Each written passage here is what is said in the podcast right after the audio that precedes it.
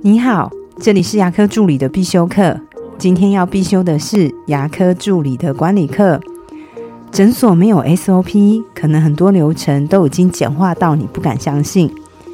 我认为诊所是真的真的很需要一套适合自己的，而且是完整的 S O P。 因为很多助理们呢，会自己发展一套自己喜欢的方式跟流程。我以消毒室为例，一开始厂商会教我们一般消毒就要用一般的模式，如果真的真的来不及，你可以选择用快消模式。可是我看过很多助理就是会贪图工作的方便，就会一直用快消的模式，而这样比较方便的模式也很容易一直传承下去。厂商说我们泡消要泡十五分钟，可是有些助理呢来不及，就会变成有泡就好这样的消毒方法。其实这些状况我真的很常遇到，大部分的人都喜欢采取简单容易的方式来完成工作。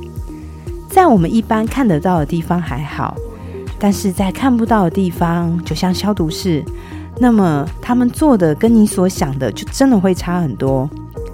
如果遇到这种情况，你问助理说这么做是谁教你的，大部分的回答都是是之前的学姐教我这样做的。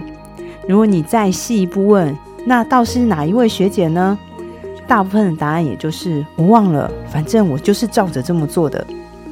如果诊所有自己的 S O P， 那就会把流程步骤白纸黑字写得清清楚楚，就会大大的降低大家说是那个谁谁谁教我的，或是说我认为这样比较快这样的借口。如果你的诊所没有 S O P，那么很多流程可能都已经简化到令你不敢相信哦。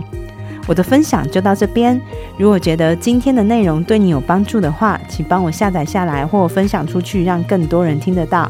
如果你对牙科管理、自费咨询跟助理培训有任何问题，欢迎留言给我，或者是在龙语牙体技术所的粉丝专页可以找到我。下次再见了，拜拜。